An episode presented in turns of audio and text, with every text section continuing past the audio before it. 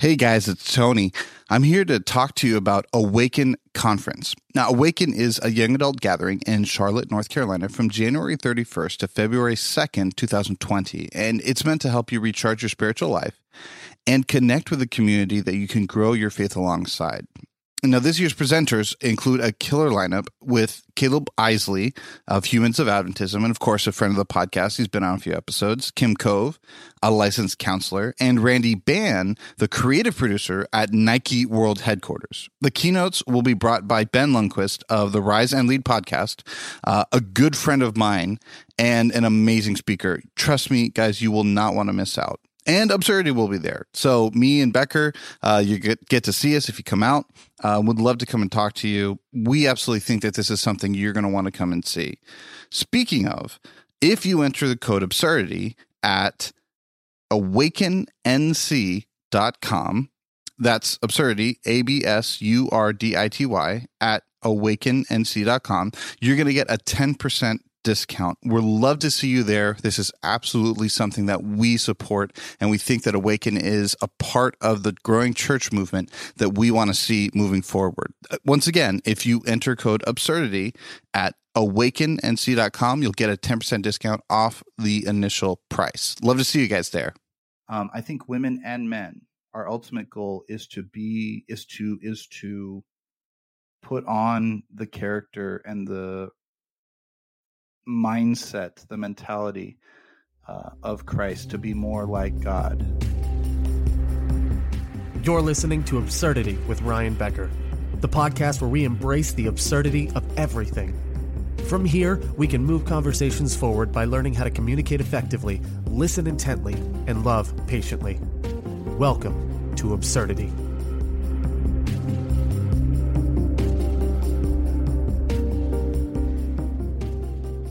Hey guys, welcome back to Absurdity. My name is Ryan Becker. I'm so glad you are listening. This week I have Tony back on the cast. Now, his name is not in the episode because at this point he's been on enough that I count him as kind of a co host. So he's just going to be on whenever he wants to be on, whenever we can get him on, uh, because I really like dialoguing with him and I think he adds um, uh, a little extra flair to the episode as we talk and a, a, a slightly different perspective than my own and today we're talking about masculinity. So we're going to be talking about masculinity, some of the ways that uh, our modern views of it has, have been dangerous, uh, some of the ways that they've been good. Um, I tend to be on the side of our current views on masculinity are pretty flawed and broken. Uh, and what really kind of, I've thought about this for a while, but what really put it back in my eyes was an article in the New York Times that released just after the Parkland shooting. Uh, it was called The Boys Are Not All Right. Um, and I, I reference it several times in the episode. I'll throw a link to that article in the episode description for you if you want to read it. It's pretty short, sweet, to the point, but it's a, a pretty poignant article, and I really enjoyed. I really enjoyed it and resonated a lot with it. Now, before I give you the jump over to Tony, I do need to let you know when we talk about masculinity, when we talk about toxic masculinity, healthy masculinity, all all of the above, I really want to be clear about one thing, which is I believe that masculinity overall is a good thing. I actually think that uh, both femininity and masculinity are things that need to be embraced more. Uh, I just believe that we need to be more holistic in our approach to them. Um, I think that toxic masculinity has uh, has created a lot of problems because of the false expectations and standards it puts on men, and uh, causes us to try and live up to these impossible ways um, to express ourselves. So um, you're going to hear a little bit about that, but I do want to just make that clear as we go into the episode. And lastly, uh, once again, for two episodes in a row, I don't know what's going on, and it's really frustrating, but this time my audio was the one with the problem. Uh, I kind of sound like I'm talking in a car for the entire episode, so uh, for the entire interview. But uh, hopefully you can deal with it. Hopefully you can you can uh, put up with it and tolerate it. Um, but thank you so much for listening to Absurdity. And without further ado, here is my conversation with Tony Anobile.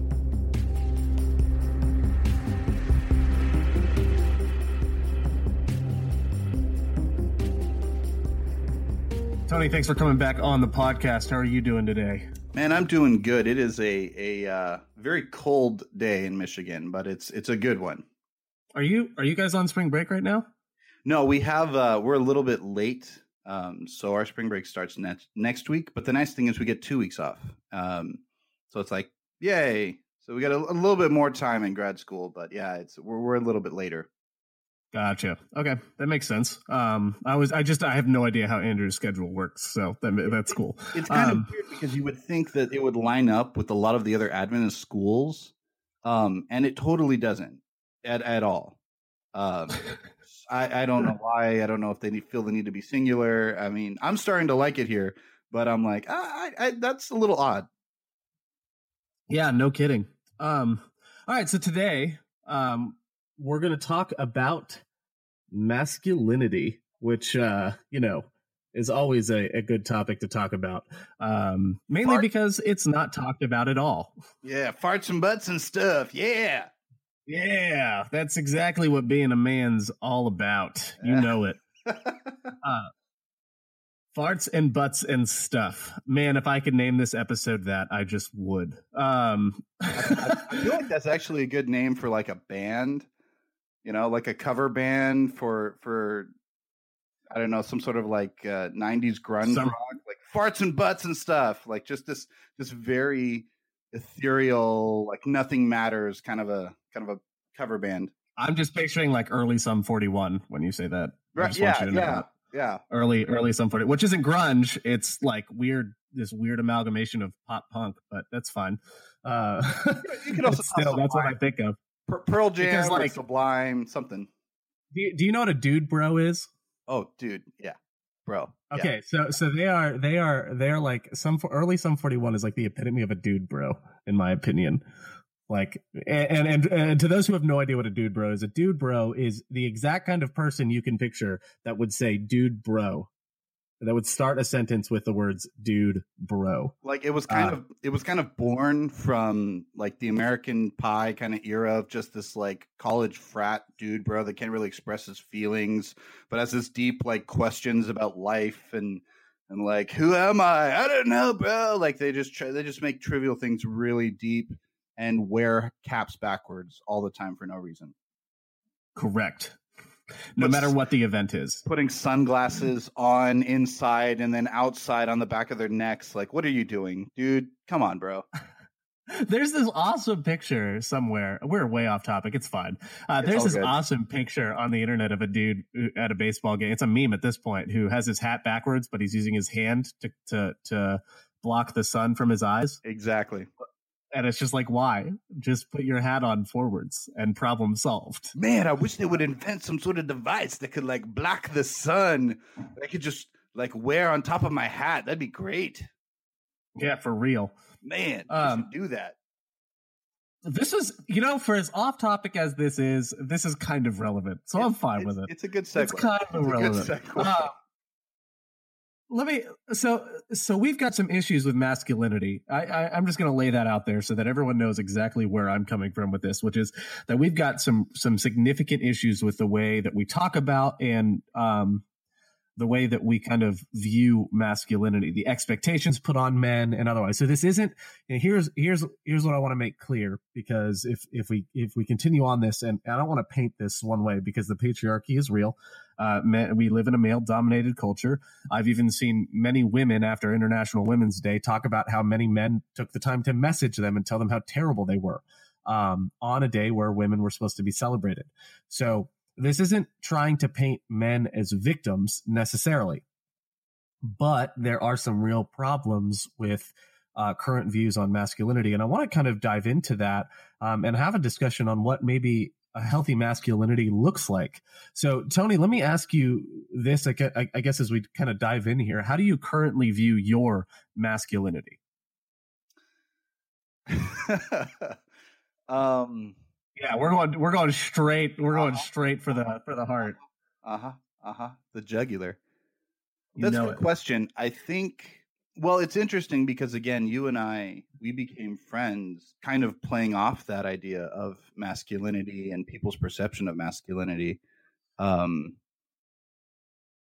I, I think that my masculinity right now, you know, I'm very aware of the fact that I'm a man. I'm very comfortable. I will admit I'm a heterosexual cisgender male. Um, I am you know, which is a bit redundant, but not uh, at the same time. Um, there is no desire for me to uh, not be a guy. Um, at the same time, I also my masculinity to me as a Christian, I think has been put in a different place than secular masculinity or or um, how society views masculinity. So I think that I'm very comfortable with mine. I wear it um, to the point that I can joke about it. Um, I know that I have a lot of friends that, um, you know, they they can't not only have a conversation about being uh, homosexual or or you know homosexuality or, or masculinity as a whole.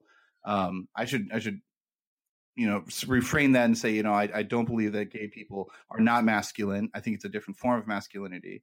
Um, but but there's just this this sense of you know my masculinity is tied into my sexuality that to me as a Christian I don't necessarily see. I think it's beyond even that. Um, so that's kind of how my view is. And then to kind of summarize my view of it, I am a man because God has put in me a certain mentality, responsibility, and uh, physiology, and that is where my man my manhood comes from Him, uh, not from what I am, and because of what He has given me. Um, so it doesn't come from society. It doesn't even come from my own physiology, but rather from what God has given me. So that's that's my masculinity. That's how I view my mas- masculinity.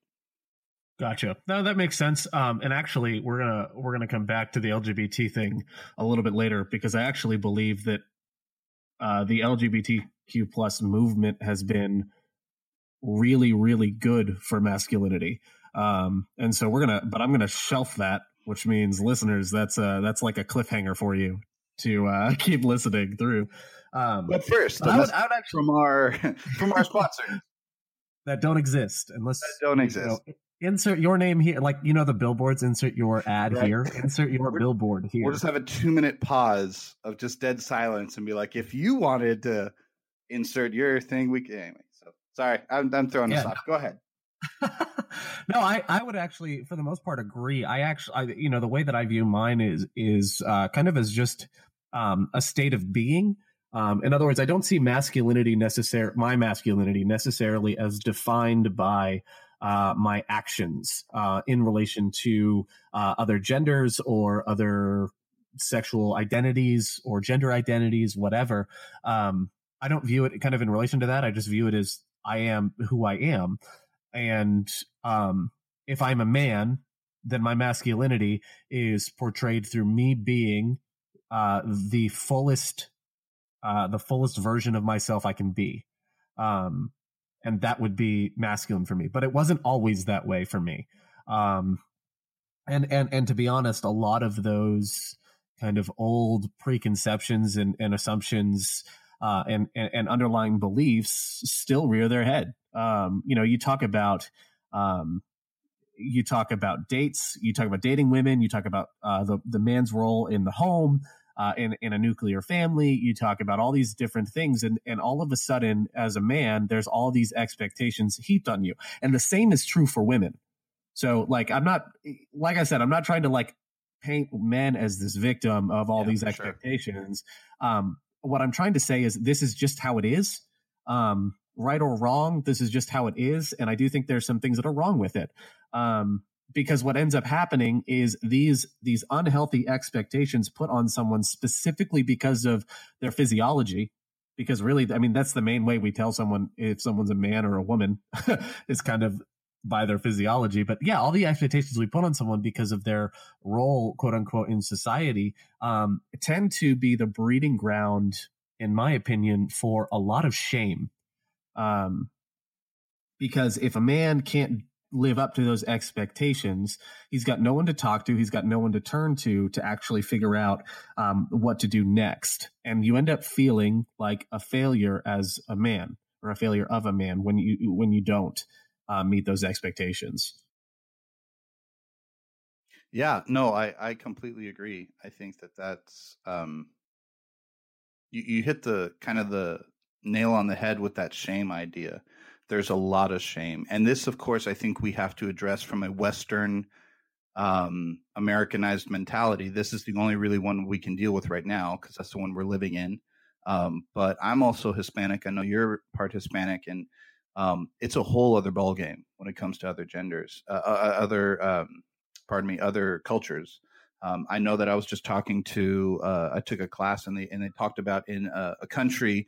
Um, I won't mention where, just because I don't want to be specific, but it was a, a, a foreign country that uh, someone was baptizing a homosexual, and, and an active, you know, someone who was who was out there, um, and they wanted to come and, and had a conversion experience and want to get baptized, and the elders of the church um, went and killed him because that's he wasn't a man, and just because they were so ashamed, it was like an honor killing in the Middle East. I mean, that's the best way I can describe it. Is, mm-hmm. is there was so much shame attached with this isn't a real man that they had to go and for the good of the community, quote unquote, do this thing. And it's like, wow, have we come to that point as a society, as a man? So I think we can't address that. That's a whole other thing. I can't talk about that country. I have not lived there.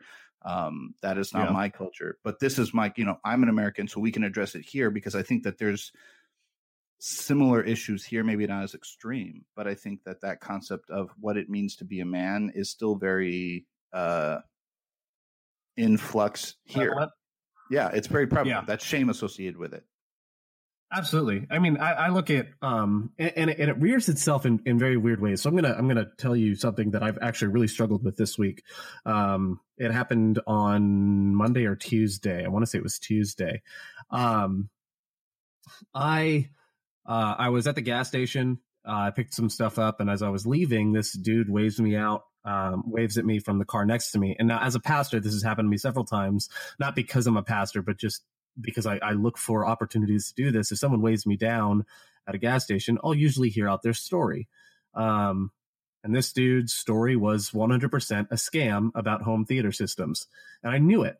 Like the second he started talking to me and talked about what he was like, what he was selling, I knew exactly what was going on and yet somehow over the course of the conversation and it, it was like i was in a trance um, i ended up falling for this scam um, and i am now the proud owner of a home theater system that has like cheap $2 speakers in it that i spent $300 on of money that i shouldn't have spent.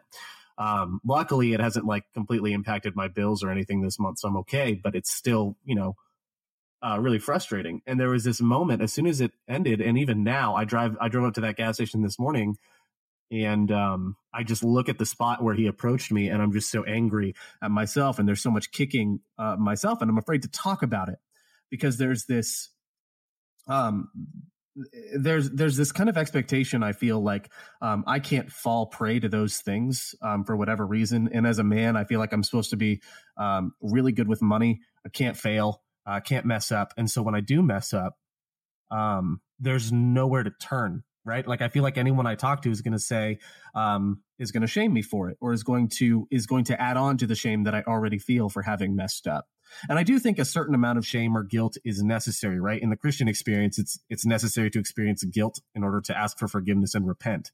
But to add on to that guilt or to add on to that shame only builds resentment and breeds more shame and the unhealthy version of it. And um, so for me, it was really hard. And so it became this way of every time I would share this story, I, I talked with a couple people about it. I tried to make myself look as good as possible because I was so afraid of the reaction. Um, because I don't want to be seen as less than a man because I fell for something that I knew better.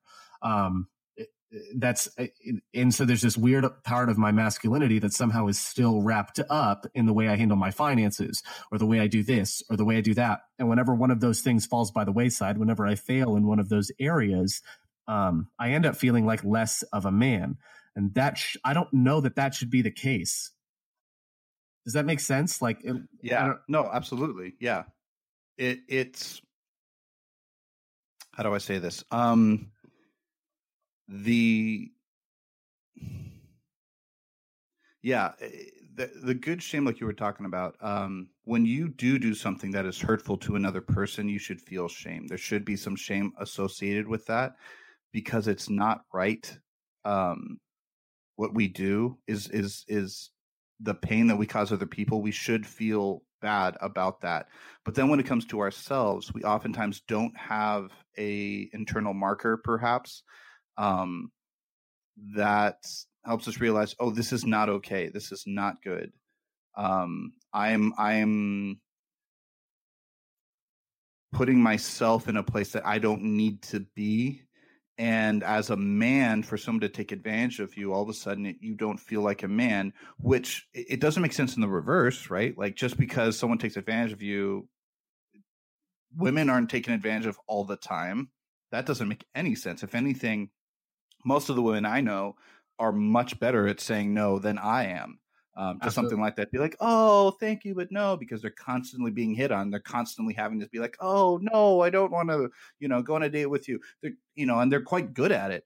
Um, but it's that little ridiculous perception that we have as a society that just it just kind of burrows under your skin, and it's very subtle.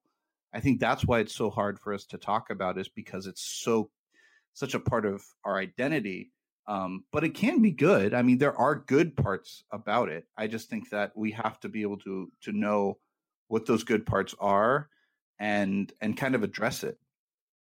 So okay, so then uh, let's let's kind of let's kind of define our territory then a little bit. What do you what do you think are some good parts of our modern views on masculinity? Um. Well, first, I think that uh, there is a bond between brothers that I think is awesome.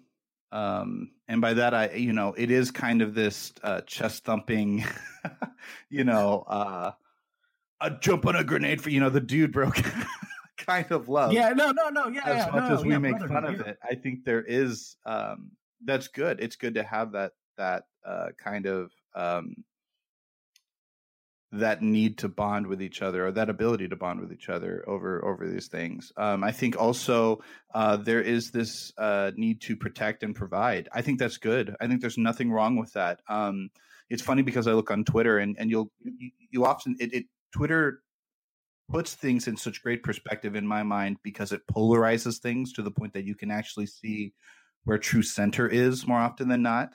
Um, and so you will see people who are super active about like not necessarily feminism, but just the idea of equality and like, hey, if she pays, you know, I had somebody ask me the other day, is it a date if she pays for something? And I'm like, yeah, it's a date if you spend time together uh, romantically. That's a date. You know, who cares who pays for Yeah, no, for real. Whatever. But then you'll see the other side where um, it's very much like, oh, look how he took care of me. He bought me this thing. Like, oh, he takes care of me. And you definitely see how attractive that is to a, a, a woman and to really anybody, you know.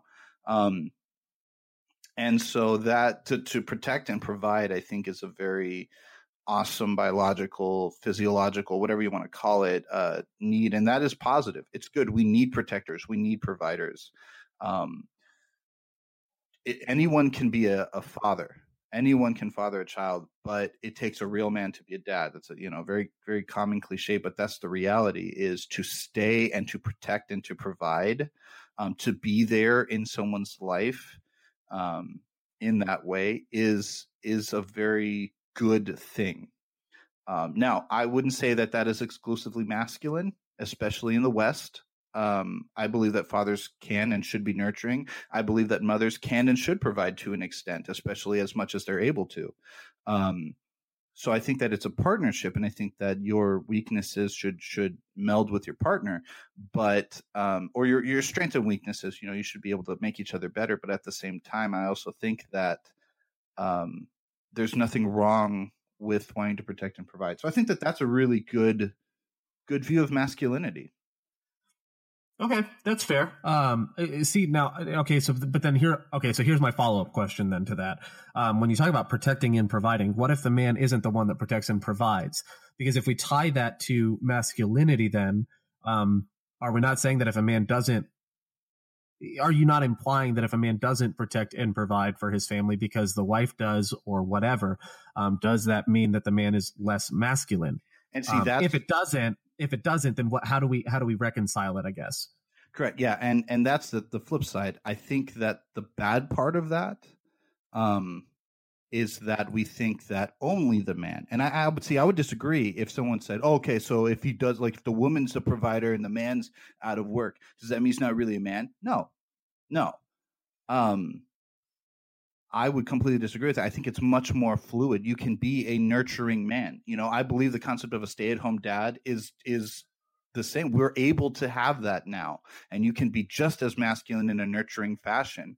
Um, because to an extent, nurturing is also providing and protecting. It's in a different way, but it's still kind of that same concept. But um, see, to me, I, I just think that yes, that's a positive part to protect but it doesn't have to be the only one. And I think that's where we struggle as a society is that we have these very limiting roles. And I think it comes from where in the ancient world, um, and I'm talking when I say ancient, I mean pre-industrial revolution. Um,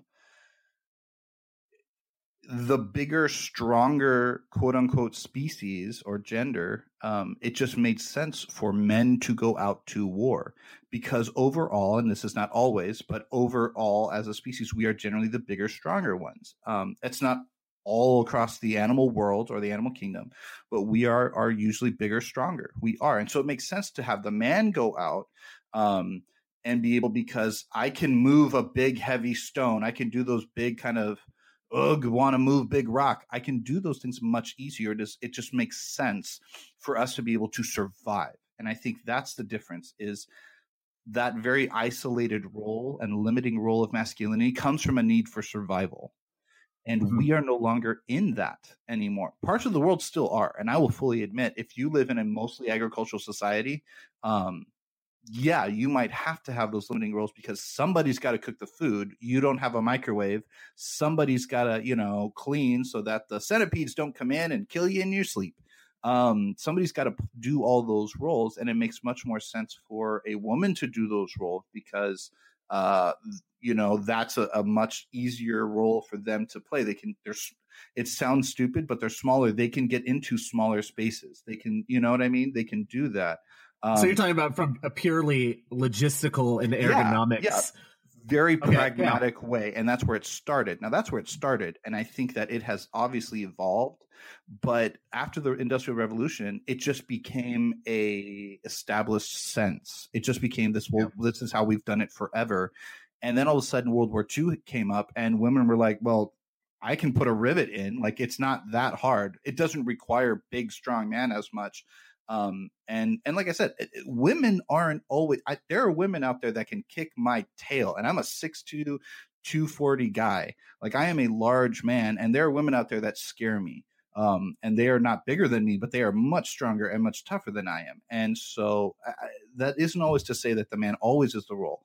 But I also dated a girl who was five foot ninety eight pounds. I mean, she was she was miniature. She was almost like a mini human, you know, and she was wonderful, but it just made sense. I can do big lifty things. Even with my mom. My mom's five two. I can lift things she can't. I can, you know, she'll be like, "Oh, can you carry this box? It's so heavy," and I'll pick it up, and I'm like, "Are you crazy, mom? Like this is nothing."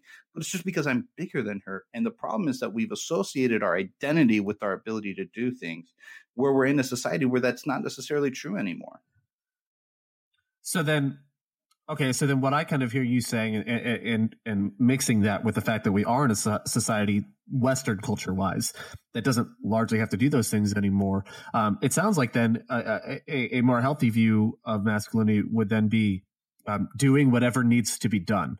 Um, and, and, and for me, um, when I talk about good parts of masculinity or good views on it, I, I do think the sense of personal responsibility on men to get things done to do things. Um, I think that's incredibly important. The self motivation, the discipline, um, all of those things, and I think those are good across the board. But there is there is definitely some of that tied to masculinity.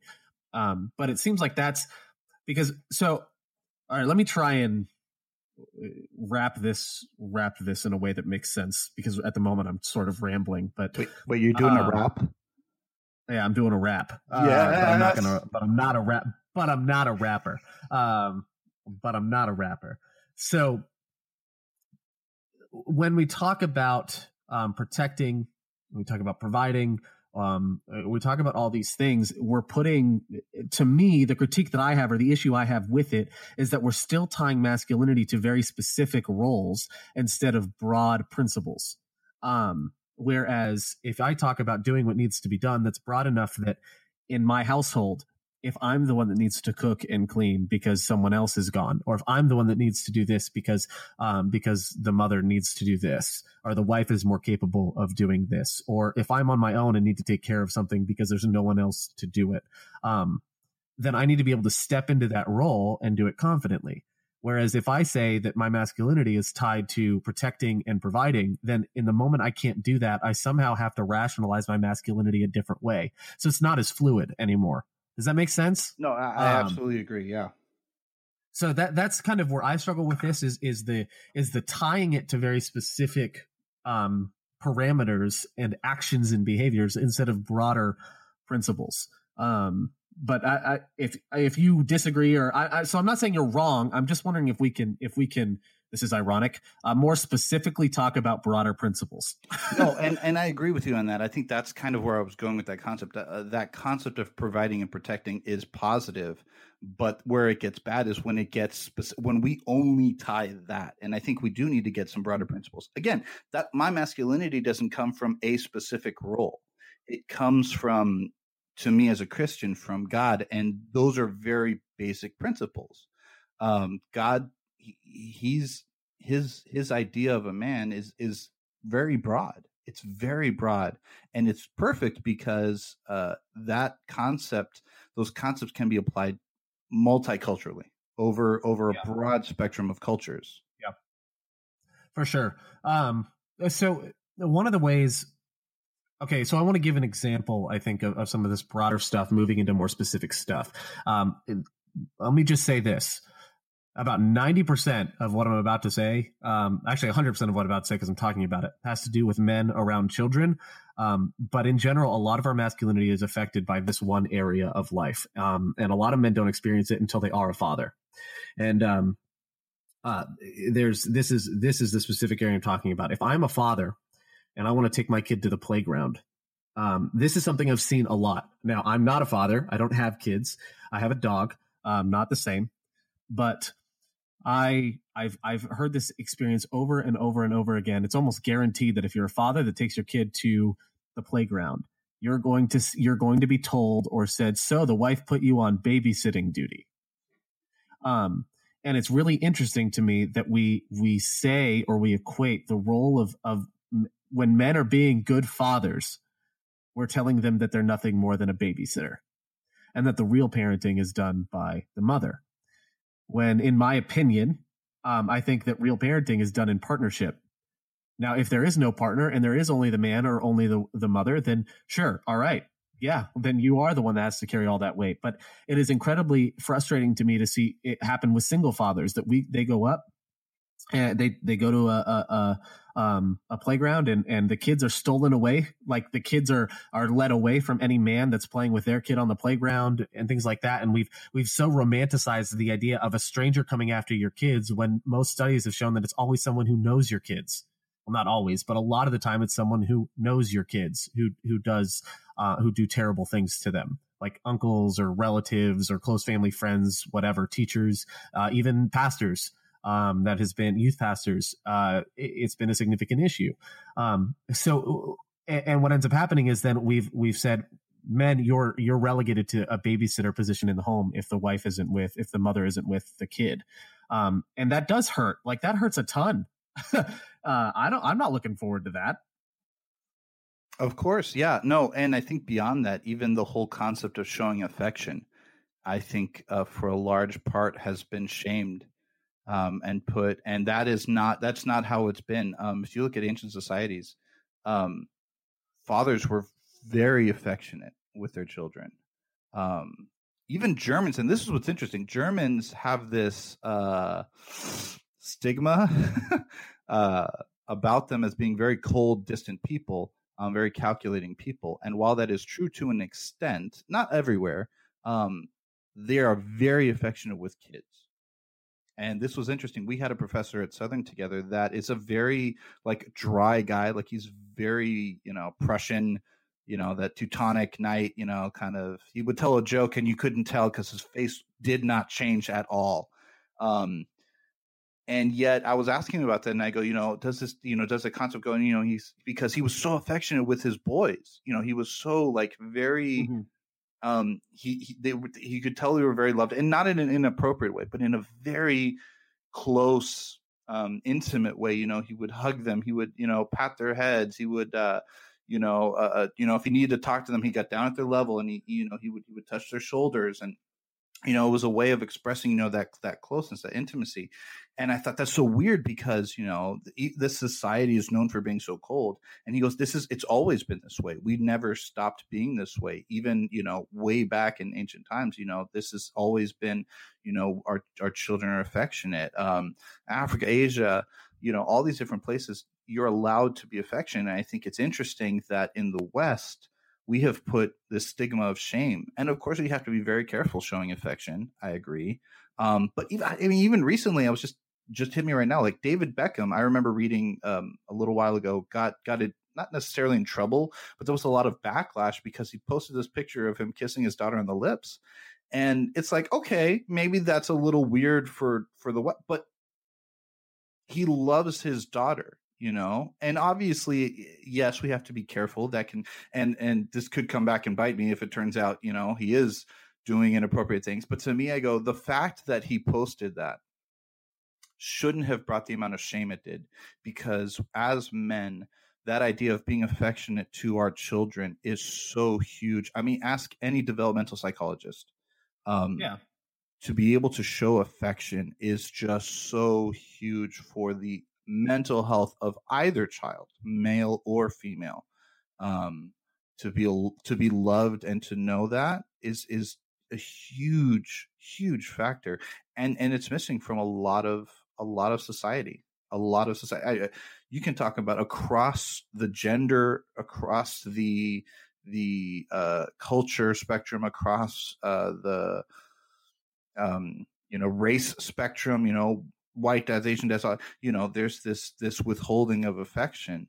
Um, or this inability to express affection. You know, I pay for your meals. That's how I loved you. Um, my dad even experienced that with his dad. You know, um, I remember my dad and I we we we talk a lot. We have very deep, intimate conversations.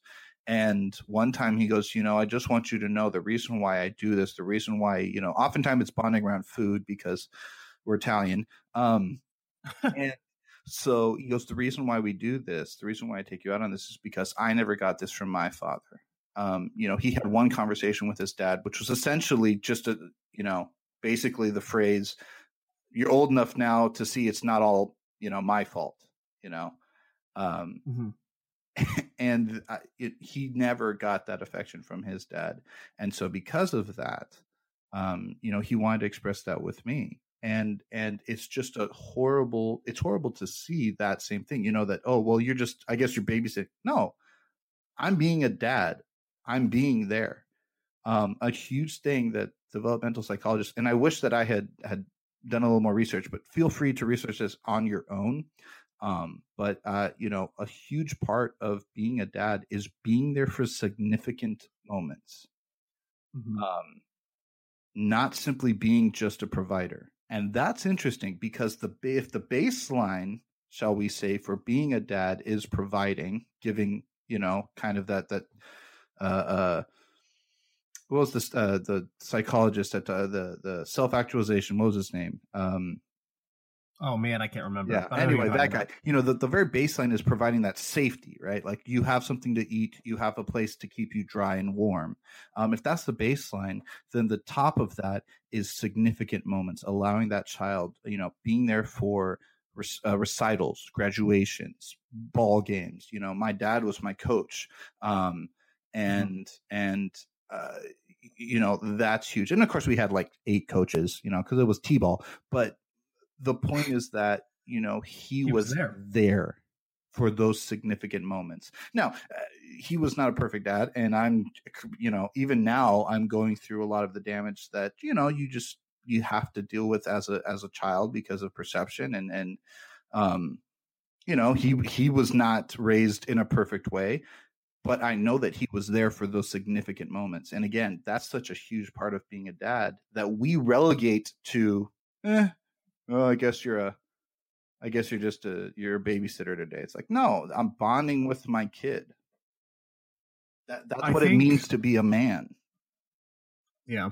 I, I, I think that the most dangerous part of our modern views on masculinity, and I'm glad that they're changing, right? I'm glad this is a discussion that's happening, though I need, think it needs to happen more. Um, but I think the most dangerous thing is that um, it really does prevent men from experiencing the full, what it means fully to be a human. Um, you look at, um, you look at emotions like we were made to feel feelings weren't meant to drive all of our decision making, but they certainly do to some extent. And when you're told that feeling and emotions are weakness, um, and as a man, you can't be vulnerable because you can't be transparent, you can't be authentic or genuine because you're showing weakness. And that's really frustrating to me because there are certain things. My dad was very, very stoic. Um, you know, I, though I never heard him say the words, I love you, I, you know, to my ears, I, I always knew it um, but knowing it still isn't the same. Uh, and there are certain things that I cannot share publicly.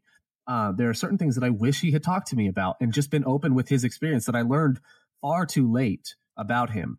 Um, that if he had just sat down and talked with me and opened up about the the, the things that he was struggling with and facing, um, I wonder if I would have avoided those same things because of that connection with him. But there is this standard of masculinity that says you have to be a certain way. You have to be stoic. Um, at his funeral, I felt like I wasn't allowed to cry. Um, I felt like I had to be strong and be this, and that my mom and my sister were the ones that were allowed to to cry, and everyone else was, but not me. And so I didn't. Um, in in in school, if I if there were moments where I'd have to cry over missing him, um, I would be, I would excuse myself to the bathroom and dip out. Now, granted, I don't want to cry in class, period, because it's disruptive. But in general, I felt like I had to, to hide the emotion. You have to bury it and hide it and get back to class or get back to whatever you're doing. And you better not let that emotion, that affection, or that vulnerability um, show because others cannot know that you are you are human. They have to know that you're a man. Um, and, and it is dangerous because I, I I think it breeds so much shame I think it breeds so much anger, bitterment, resentment. I think it breeds addiction. I think it breeds all of these things because we've shoved them, we've shoved it so far down. We're not allowed to talk about it. And shame always grows. Addiction always grows. Loneliness always grows in darkness and in spaces that you cannot talk about. And so I just I find it so dangerous uh, this idea that you cannot show emotion, you can't talk about how you feel because that means that you're weak and and I'll even throw a, a higher one in there. I think we as a Christian mainline and uh, mainline not so much, but definitely the evangelical um, community and and definitely the fundamentalist community, um, we have created this perception. And I'll just say it, you know, part of the reason why, and I've mentioned this before, I think even on this podcast, um, I don't really listen to uh, Christian pop, and part of the reason is because I think there's a, a, a, vague sense of inauthenticity to it. Because if it's not positive, encouraging, it's not Christian. Why should we ever not feel good? Jesus is in our hearts, and I'm not saying that we shouldn't be positive most of the time. I'm not saying that that there isn't joy, but being able to mourn, I mean, that's in the Beatitudes that's in the Sermon on the Mount. Jesus doesn't just say, you know, blessed are those who are always happy. That isn't mentioned at all. He goes, blessed are those who mourn. Because to mourn, to feel, I, I, I can't think of another man who was more masculine than Jesus. And he cried multiple times to the point that John highlighted it, you know, 1135, yeah. right? Jesus wept he put that in there. It's important. And I think part of the reason why he put it in there is because he knew we'd be having this conversation someday, you know? Um, and you look at all the language that John uses. As a Christian, we often talk about um, hiding away our true feelings. We can't mourn. We can't acknowledge defeat or or failure um, because uh, we have to be happy, positive, encouraging all the time. And the struggle with that is that it it it creates a a, a how do I say this? It creates a intellectual relationship between being a man and not ex- expressing emotion and being a Christian and only expressing. So not only am I not allowed to express emotion, but I am only allowed these outlets because to do so would not only invalidate me as a man, but would invalidate my Christian experience and now put my, you know, in a weird way, put my salvation. How am I really a Christian? Is Jesus really in my heart if I feel sad? And and that mm-hmm. question all of a sudden pops up. Um, which I think is again ridiculous, but it's there. Which is why I think it's so great that conversations are starting now um, that have kind of brought that up. And I think a big part of that's been, you know, uh, this this equality movement for women. You know, I think that's starting a lot of conversations. Yeah, absolutely. Um, you know what?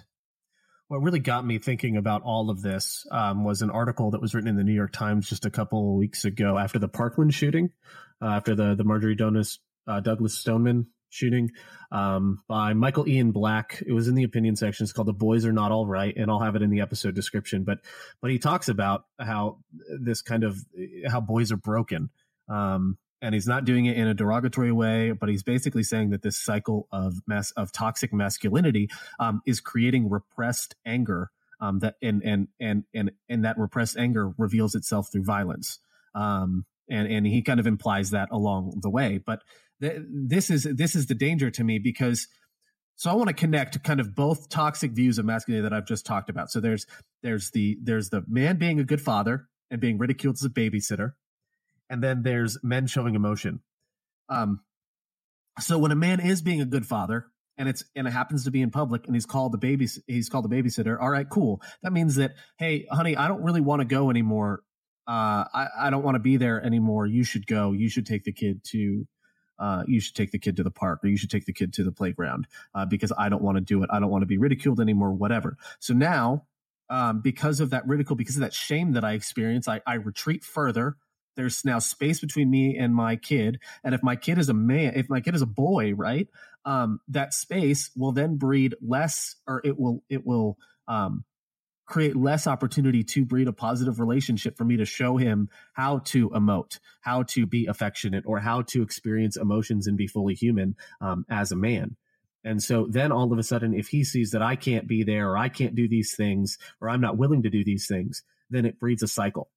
And it breeds it breeds a constant, constant cycle where now my son, who looks to me as this model of masculinity, whatever I do, he's going to want to do um, in the same way that because my dad was stoic, I felt I needed to be stoic.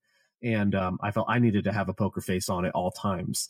And so there's this there's this constant cyclical um, issue of of men being shamed or men feeling and experiencing shame and not passing those feelings or, not not being honest about those feelings or being put in an environment where they can actually address those feelings uh, and, and address that shame, then their kids feel the same thing. And because they've never had it modeled on how to express that shame, express those feelings, now they bury it. And it becomes, it just keeps going and it keeps going and it keeps going. And so I, I, the cycle has to stop somewhere and someone has to, I hate to say this, someone has to man up. uh, I, a, a terrible uh, phrase, but someone has to, has to be brave enough or courageous enough to deal with their shame um, when they haven't been taught how um, and that that's that's incredibly difficult. Like I don't I don't fault anyone for for wrestling with that difficulty. What do you think? I agree with you. Um, you know, it's interesting. You, you mentioned the man up part. Um, you know, to be a man is not a zero sum game.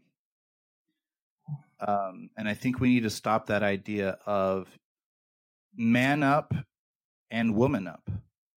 Yeah. You know, it, it's both um, I see no problem in someone, you know, like you saying man up, as long as there's an understanding that sometimes you got a woman up, you know, um, for women, as women, not as a man. As a man, you need to man up and do what needs to be done. As a woman, you need a woman up and do what needs to be done. Um, and that takes on very different, very different paths um, but I think we're okay with that. And I think as millennials, I think we're much more accepting of that. Um, and I think that's good. I think those conversations need to happen because, you know, it, it's not just toxic, but, you know, God is often viewed as a man, and he's not. He's both. God exhibits both full masculinity and full femininity.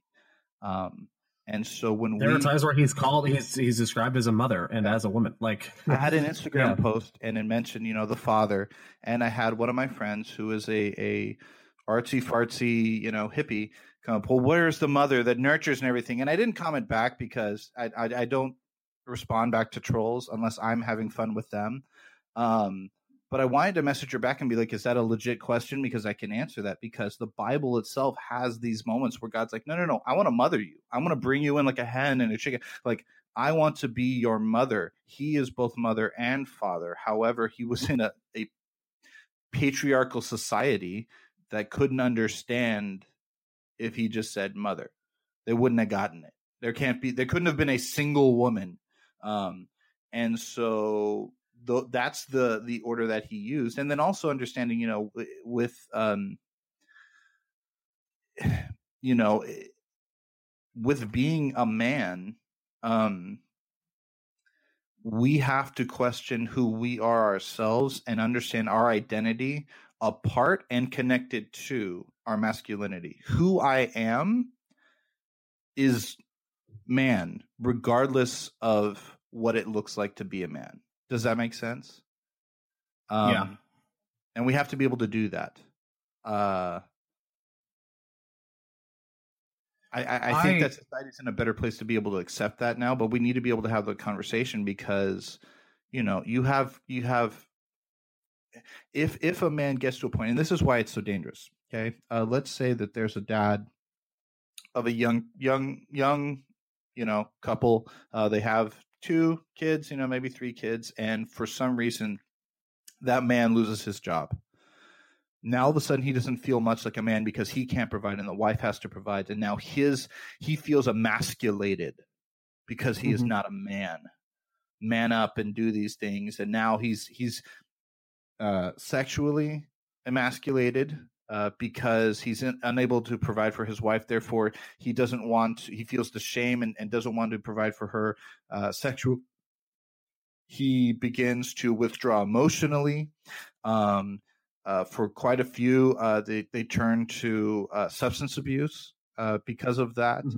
they become depressed because of that. They're unable to be a father because of that, and quite a few men end up uh, taking you know the only way out that they see which which is suicide because they are emasculated because th- there's mm. only one way to be a man and since i cannot fulfill that specific role i can't be a man and that's the danger that's where the danger yeah. is there's nothing quote unquote wrong with it there is wrong with in the sense of you know the need to overpower and that's not okay. But there's nothing wrong with having certain roles of being a man unless you think that is the only way to do it. Who you are is not is is separate and connected to who you are as a man, but it's the other way around. I'm a man because I am Tony. And so th- I have to be able to understand that. And and the problem is we don't talk about that, you know? Yeah. I think I think if we could if we could if we could flip it back into you know being a man is doing what needs to be done, and if what needs to be done is, and I think that's being human. Like to be honest, I just think it's being human.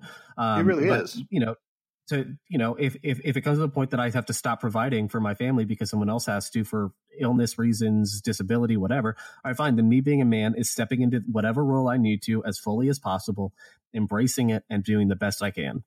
Um, that that's being a man.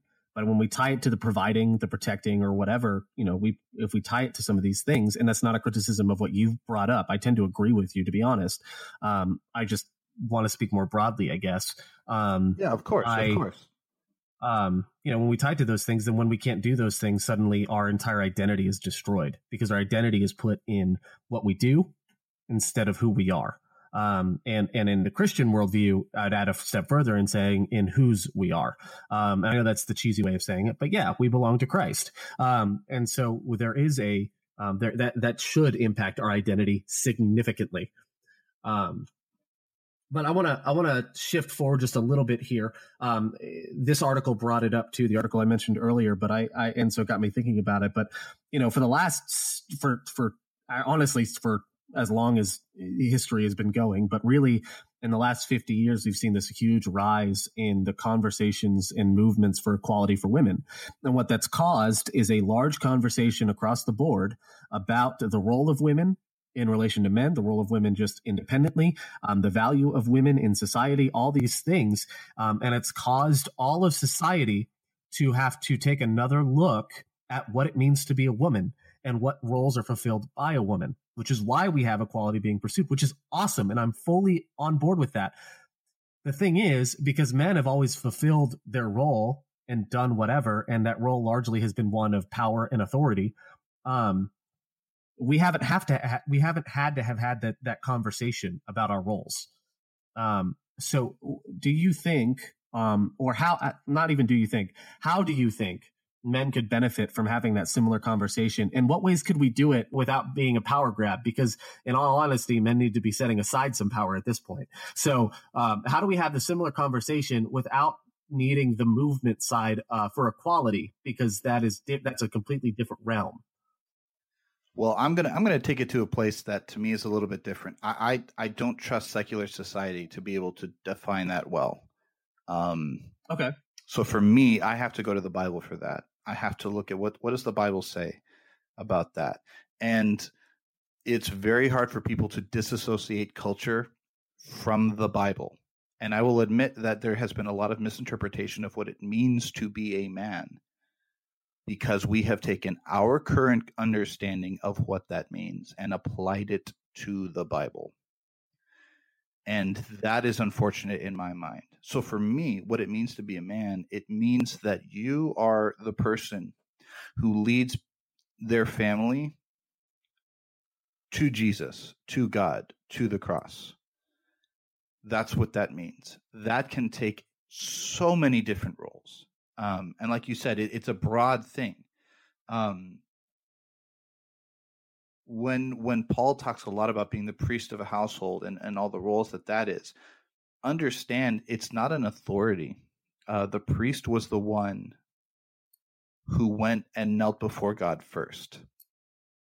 Um, yeah, if anything, the priest submitted first. The priest was the first in, that, in that respect. The priest was the first yeah. to to to give up power and as an example say that God is my provider. God is the one. In fact, what's interesting about this, and this is what's interesting, the Levites, the ones who were the priests, if you actually read through, they had no property.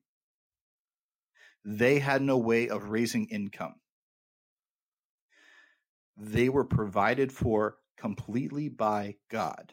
Now, God set up roles for the other tribes to provide for the priests, and so he's, you know, he set that up. But they were just essentially supposed to rely completely on God for sustenance, for for providing for food, and all of that was supposed to come from God. And what's interesting, if we have taken that idea and concept we flipped it on its head to where to be a priest means I control authority and I can order you to do these things or or I do that rather than as an example of how to submit to God. To me, that's where that conversation needs to start. Mm-hmm. How can I be the example of how to submit to God and show my family, show my wife, show them how to con- how, how to quickly and consistently fall on their knees before their their savior and turn to yeah. him first that's what it means to be a man and that's where again my masculinity and my view of that comes from is how quickly do i turn to god? And and learning how to do that is how i become the best man. And by the way that's also the best way to do it as a woman. Those will take a different paths um, because I think that I think that the role of the woman, um, the woman, the role of women um, is as a is the the counterpoint to that in a sense where they are the the mirrored example. Um, so what they are doing, what the man is doing, is how what the woman does, but to God as a partner. Mm-hmm And now we together as a partner are now showing our family and society how two can become one and submit, not to, not as a, a, a power struggle, but as a as we're submitting to God, we're submitting to each other together. And when you really read the scripture, that's what comes out. And and again, I, I would submit to all of our listeners, read the scriptures for yourself. Really read through what Tim what, what, what Paul says. And don't just read the hot points where he's like this and that. Read through where he talks about, you know, a, a man, the husband is not in control of his body, the wife is. The woman is not in control of her body, the husband is read those. Go through those. Understand that. Read through the song of solomon. What is what does solomon say? The man who had a thousand wives right? What does he say about masculinity? What does he say about sexuality? Mm. look at that because it is a very different view from what we have. The problem is we want to take a lot of broken masculinity and apply it to us right? David was not a good man. David was not a good father right? He did yeah. not example in his later years. In his first years, yeah, he did. He stood up. But notice his greatest battles, the ones where he truly showed that he was a man of God, is when he completely submitted over to God. Yeah, he stood up and killed the giant, but that wasn't him. It was that he was yeah. willing to completely submit himself to God first. And by the way, David was a long haired poet who wrote a bunch of fruity songs. You know, David reminds me much more of Kurt Cobain than uh, you know Arnold Schwarzenegger or you know Jason Statham. He, he's much more of this, you know, kind of uh, uh, broody teenager, kind of angsty. You know, not your not your prototypical quote unquote masculine man, and yet he was a soldier almost first and foremost. And so, you know, look at what that actually means. Um, and to me, that's where that's where we have to go in our conversations. Is that going to no. reflect in society? I don't know. I hope it does. But to me, as an Adventist and as a Christian, more importantly, I have to look at Christ as my example to be a man. Um, I have to look at you know uh, uh, what the what, what does the Bible tell me about being a truly successful man, about being a truly uh, strong um, uh, fulfilled man of God. And and to me, that's where our conversation needs to go, in my opinion. No, that's fair. I, you know, I, I, uh, one of my favorite privileges as a uh, single, never married pastor is to talk about on Valentine's Day love and marriage uh, yeah, in my churches. And so I, uh, this this year, I preached on the purpose of submission, and basically um, talked about Ephesians five, talked about where Paul says, "Women submit, men love your wives like Christ loved the church." Um, I talked about the fact that that that that passage devotes nine verses to talking about men and only four to talking about women. So maybe we need to talk to men more um, as a result. But um, and basically, what I talked about was all right. So if a man is loving like Christ, then a woman has no problem submitting to that because the way that Christ loved, ironically, was submitting. Read Philippians 2, gave up his position and right to be God in order to become fully human. And in John 10 10, he says, I came that they may have life and have it abundantly. And so there is um uh the, or John 10, not John 10 10, but around there. Um so there's this there's this idea of the purpose of submission was is so that the other party can have life abundantly. Is so that you're creating an environment where the other can have life abundantly. And um, so submission was this ultimate act of setting aside your own interests, your own desires in order to create a successful environment for someone else. Um, and I do believe that that is the role of submission in the home is that both are loving each other and submitting to each other in order to create a an a, a, a, an environment of success and celebration of each other. And so I look at that, um, and the role of, and, and in the role of masculinity, that means that whatever I can do, I, whatever I'm able to do and I'm, and I'm doing um, should be celebrated and and and loved and respected in the same way that whatever a woman can do should be celebrated, loved, and respected. Um, and and I believe that that's really important to understand and and and, and to work through. Um, every couple has to work through it differently because every couple looks differently. And here's where here's where the LGBT come back in because I, I brought that cliffhanger up earlier. This is perhaps my favorite thing that the LGBTQ community has done um, for gender roles, and that is that they've shattered them. Um, they they they have done what um, what the nuclear family and what Christians have honestly failed to do for centuries. Um, and and there are many that are Christians, so that's not meant that they don't overlap, that there's no concentric or, or Venn diagram there. But um, which is this: um, when you grew up, uh, the you know a man acting effeminate uh, was not okay. Um, but but what we've seen is with the, the normalization of LGBTQ, and it's not normalized yet, but with the, with the with the with the um, the prominence, the rising prominence of it, we've seen a, a completely a complete destruction of the traditional gender uh, expectations, and I love that. Um, I used to wrestle with it a lot because uh, I had this broken idea of what masculinity was, but it's taken a lot of uh, it's taken friendships and conversations with people who are LGBTQ plus to understand that experiencing the full range of my emotions and the full range of who I am and those shameful dark parts of my life that I you know that I had to wrestle with um, because they've had to wrestle with that um, and for many of them their very identity their very sexual identity was that darkest part that they had to wrestle with. Um, and wrestling with that actually enables to, me to be more fully who I am not less of who I am and so I'm really excited that that movement's happening. Whether or not I agree with it theologically, I, it, not the point here. Um, I am thankful for it because they are teaching us. Um, they are teaching us a, a, difference about genders that I, a different way of living that I think is incredibly valuable and important for us to understand and embrace uh, to some extent.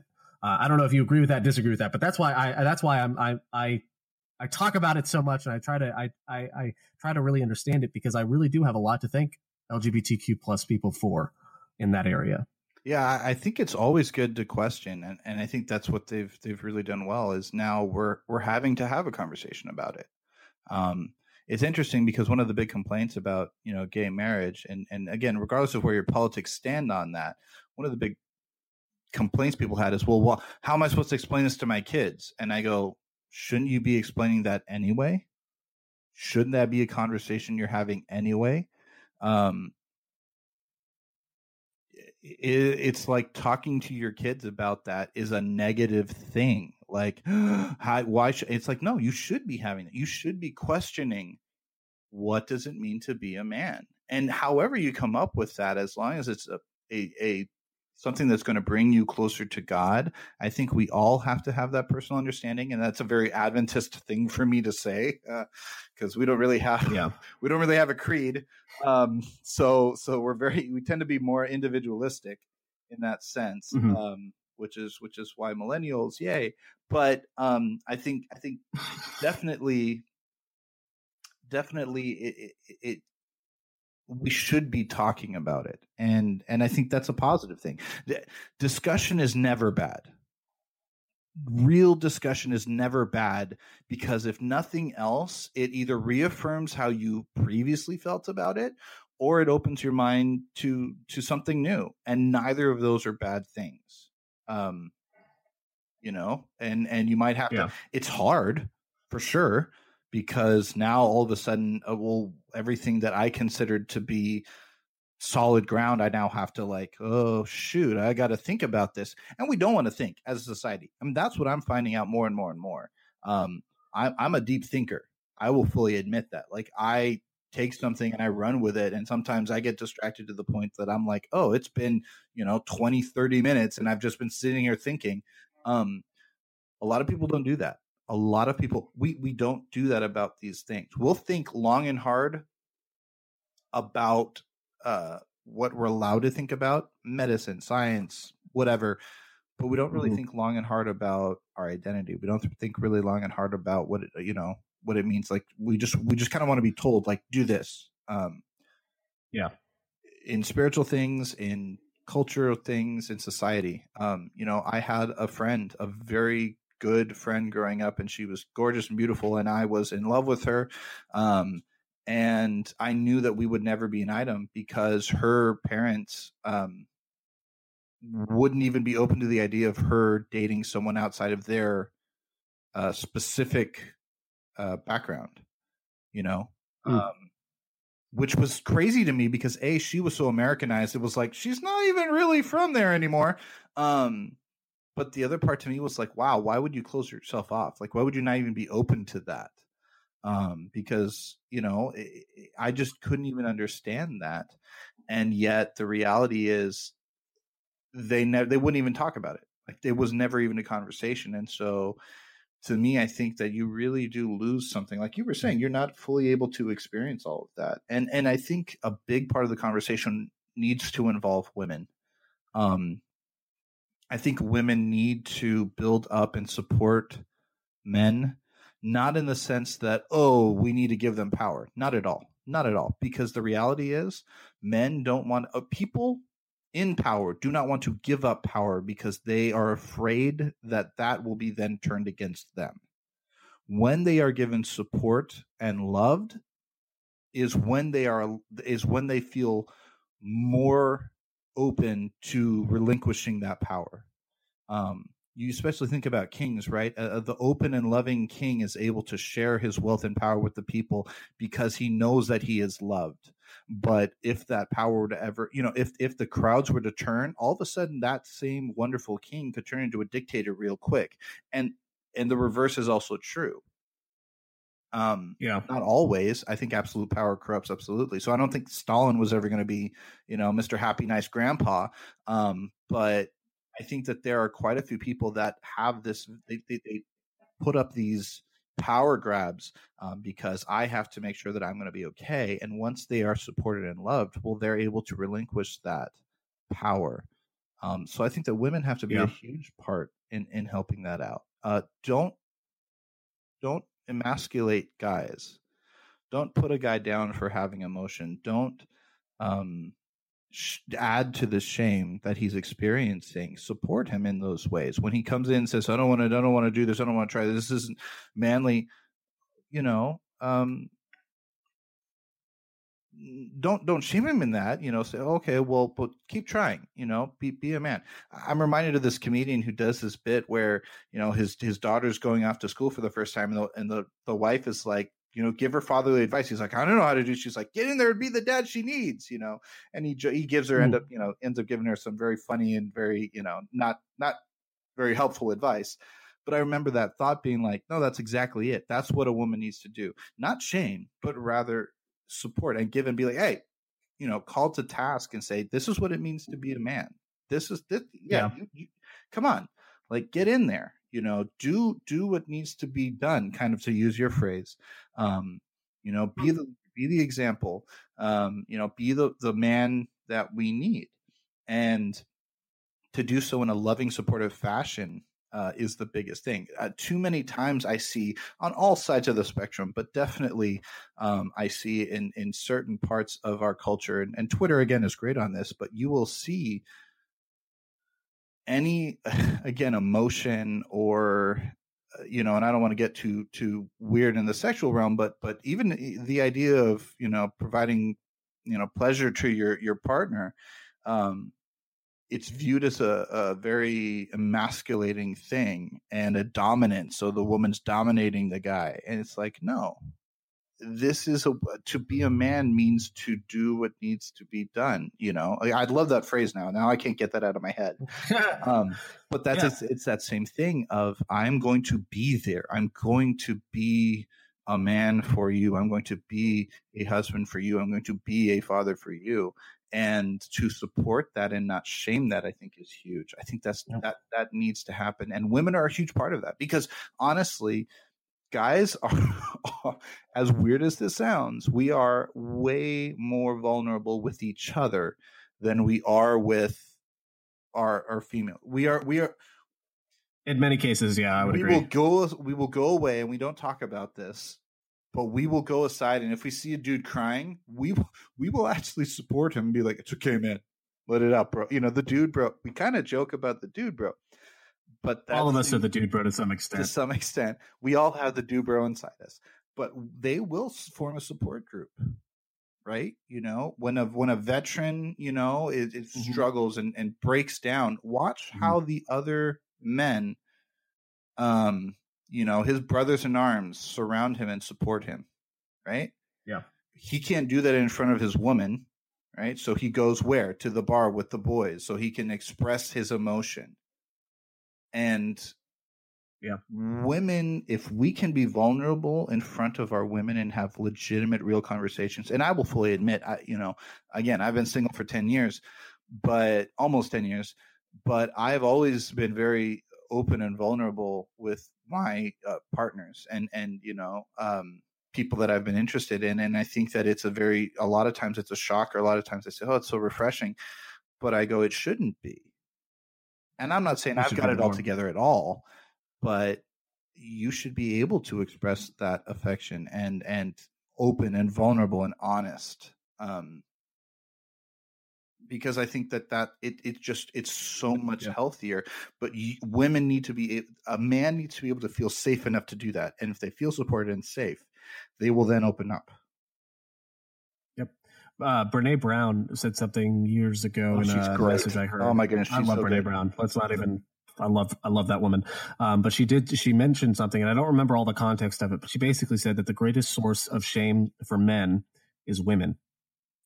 Um, and, and I would actually I would actually also give the the the opposite of that, the flip side of it, which is the greatest source of kind of success for men would also be women then. Um, because there's so much of us that like the guys perform more. They want to do the the you know all the all the stuff you did in middle school and in high school to try and impress women. All the stuff we do now all the peacocking that happens in order to impress women right? Um, there's so many stories of things that we've done to try and impress a woman. Um, and uh, and oftentimes women don't even know that they're shaming us for whatever reason. And that is because of pre um pre mis or, or, or, preconceptions that we have that exist the women may not even know exist um, which is why i bring it up now. So i think i think that women can definitely help and be a part of facilitating healthier masculinity by encouraging and celebrating um, their um, their partner and their man absolutely um, and the men and the men in their lives period so even if you're not in a relationship or in a marriage, you can celebrate the men in your lives. And I think the same goes for men to women. Um, and I think that helps celebrate a healthier or, or, or, or um, facilitate healthier femininity as well. So I think it works both ways here. Um, but I really, you know, I think for men to be able to embrace a more holistic view of of masculinity, I think the most important thing for us is to decouple it. Uh, is to decouple it from relationship uh, to decouple it from having to be expressed through mating or through a woman um, as best as we can. I think there's always going to be some part of us that's wired that way. That's fine. But I don't want the totality of our masculinity to be defined by how well we can pick up a girl, by how well we can provide for a girl, or by how well um, we can get or how good we are in a relationship. I think masculinity is much more holistic than just your expression through a relationship especially since not everyone is in a relationship. So there has to be some outlet for masculinity. There has to be some facets of masculinity that exist outside of the confines of a loving or romantic relationship. So I think I think we can embrace a more holistic view by decoupling it um, from singularly being expressed through a romantic relationship. Um. So yeah, that's. I, am with uh, you. I think that's a good I'm, ending point. I, yeah, no, I think I think that's a good ending point. Um, so, Tony, let me ask you this as we kind of round out here. Um, do you have any final thoughts? Anything you want to add to this conversation before we close out? Um, you know, I do. Um, it kind of goes along with what you were saying, that idea of holistic. When I when you asked me what my um, what my where my masculinity comes from, um, I said it comes from God. And to me, I think a huge part uh, of that is really what, what Paul says here. Um, and I'm looking for the actual verse. And I can't I can't remember where it actually is, but he says this. He goes, "Imitate me as I imitate Christ." It's the basic idea, you know. Uh, mm-hmm. uh, you know, yeah. follow my example as I follow Christ's example. Um, I think women and men our ultimate goal is to be is to is to put on the character and the mindset, the mentality uh, of Christ to be more like God. Um, I know for women that's different. I can't comment on what it means to be a woman and look at Christ, um, but I do know that God exhibits both. And that same love and affection that God has, um, the nurturing that He has, um, all of that. Uh, to the ultimate woman is still God, and the ultimate man is still God, and that's why He was able to create both because he is ultimately you know absolute both and that needs to be where we go to um, and our, our holisticness will come as we imitate christ um, you, you, you, it's it doesn't come from somebody else. Our identity, whether sexual or uh, cultural or gender, should not come from anybody outside of Christ and God. That's where we ultimately come from. And ultimately, like I said, I'm a man because God has given me that side of Him. That's what makes me a man. That's what makes me a man. Yeah. And and I can't comment on transgender. I know that that's a, that's, a, that's a very hard. Um, transsexual is it's a very very difficult place to be um, because uh, you have to figure that out. And I think God will reveal that to you. I, I, absolutely know that. I take that back. I don't think I know. God will reveal that to you, um, and that's your personal journey with Him. But I know for me, that's where I look. That's where I look to because. Mm-hmm. If he is able to express himself in a masculine way, then I know I am able to do that. And it doesn't come from what I do and it doesn't come from who I am with. It yeah. comes from him. And that is the to me the healthiest way you can do it. Yeah, I would agree. Uh, Tony, thank you so much for this conversation. I really appreciate you coming on again. Uh, you're kind of a regular guest now. I think to this point, I'm not even going to put your name in the title anymore. Sweet. It's just going to be what it is uh, because you are like that. That's it. You're just a regular now. You're almost basically a co-host. Um, so I appreciate you coming on, man. I always appreciate your perspectives and, and what you bring to the table. Uh, looking forward to having you on again. Man, it's such an honor, Ryan. Thanks for having me on. This was fun.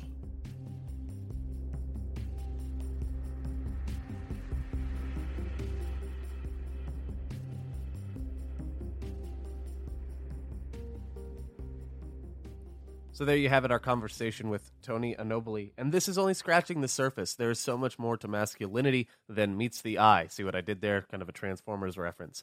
But yes, there is so much more. This is only scratching the surface of that conversation. But I believe to be better human beings, we need to have fuller and better understandings of who we are. So I do hope this inspires you, maybe to make some changes in the way you view men or view yourselves.